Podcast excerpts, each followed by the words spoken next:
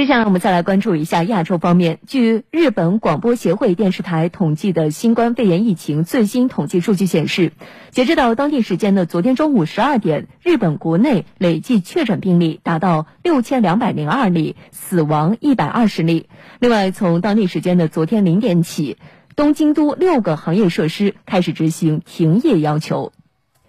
据日本广播协会电视台报道，截至目前，日本四十七个都道府县中，只有岩手县没有报告确诊病例。十号，未被纳入日本政府紧急事态宣言范围的爱知、岐阜、三重三县，当天分别发布了各自的紧急事态宣言。京都府则继续要求中央政府将其列为紧急事态宣言的对象地区。在东京都，从十一号零点开始到五月六号，全市的娱乐设施、大学及补习学校、剧场、电影院、运动和游戏设施、集会和展示设施，以及除销售生活必需品店铺外的商业设施等执行停业要求。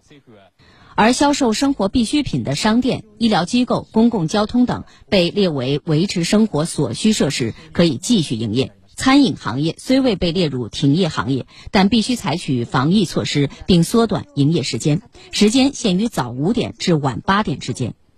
十一号零点刚过，在新宿繁华商业街，东京都医师协会成员走上街头，呼吁市民避免前往空间密闭、人员密集、近距离密切对话等场所，尽早回家。